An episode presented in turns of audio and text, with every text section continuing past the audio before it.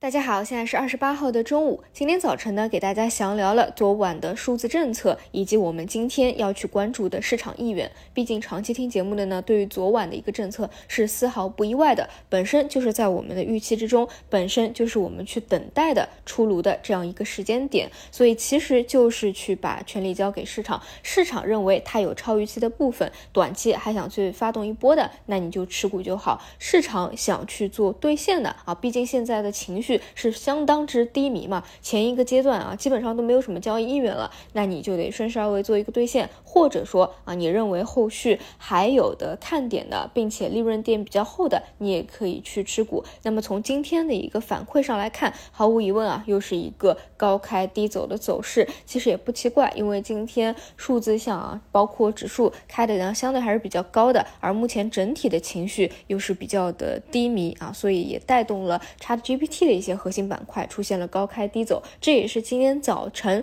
特别去提醒的。我说什么？因为数字和 ChatGPT 其实很多的标的它是有相通性的。本来 Chat 里面的很多算力啊、算法、数据啊和数字经济都是相关的。那这些你要考虑到它的位置和当下市场的一个情绪本身就不太好。你高开资金都是想着去做一个兑现的，所以呢，尤其是像 Chat 一些核心的标的今天走弱，我觉得是非常合理啊，在预期之中的。现在市场呢都不太愿意去接力。啊，所以游资的标的呢，高开低走会比较明显一些。但是像一些机构的标的啊，其实还好，就是没有特别明显的一个高开回落吧。因为毕竟我们早盘的一个分析就是，你跟这个 KPI 啊是紧密关联的，未来的一个落地，包括真正的落实到业绩上面去啊，出业绩是可期的。所以呢，本身它的这个未来的一个基本面的支撑。显然还是有的，它不是一个空中楼楼阁啊，纯粹是炒一个概念。所以呢，像这类机构类的标的啊，如果说你的利润垫真的比较多的话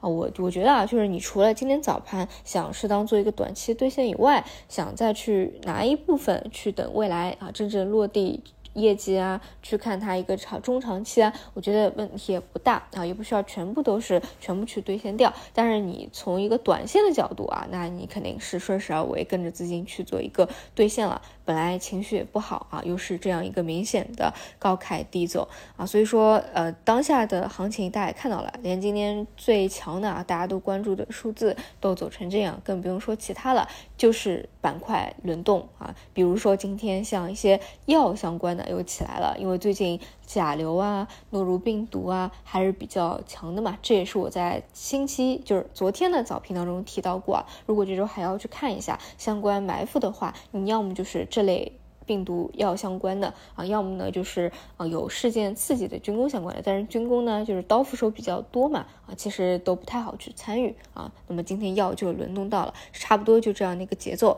整体呢还是要做好一个仓位的控制啊，耐心的呢熬过这一段调整期。以上就是今天五评的内容，我们就晚上再见。